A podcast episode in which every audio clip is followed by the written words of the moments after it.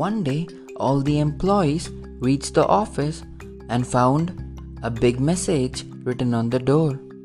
Yesterday, the person who had been stopping your growth in this company has passed away. I'm Prajwal Kare and you're listening to Inspira, where inspiration goes viral. Today, we will decode a nice little story that teaches us a unique and interesting life lesson.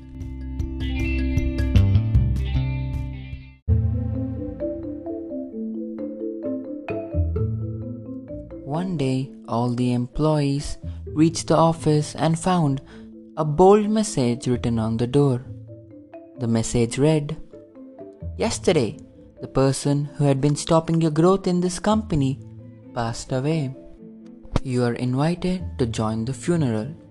In the beginning, they got sad for the death of one of their colleagues, but after a while they got curious to know who was the man who had been stopping their growth. Everyone thought, well, at least the man who stopped my progress died. One by one, the employees got closer to the coffin, and when they looked inside, they were speechless. They stood shocked in silence. There was a mirror inside the coffin, and everyone who looked inside could see him or herself. There was a sign next to that mirror which read, "There is only one person who is capable to set limits to your growth, and that is you.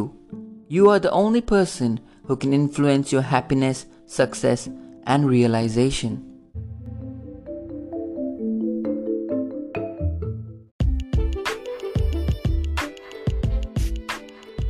Ladies and gentlemen, your life does not change when your boss, friend, or company changes.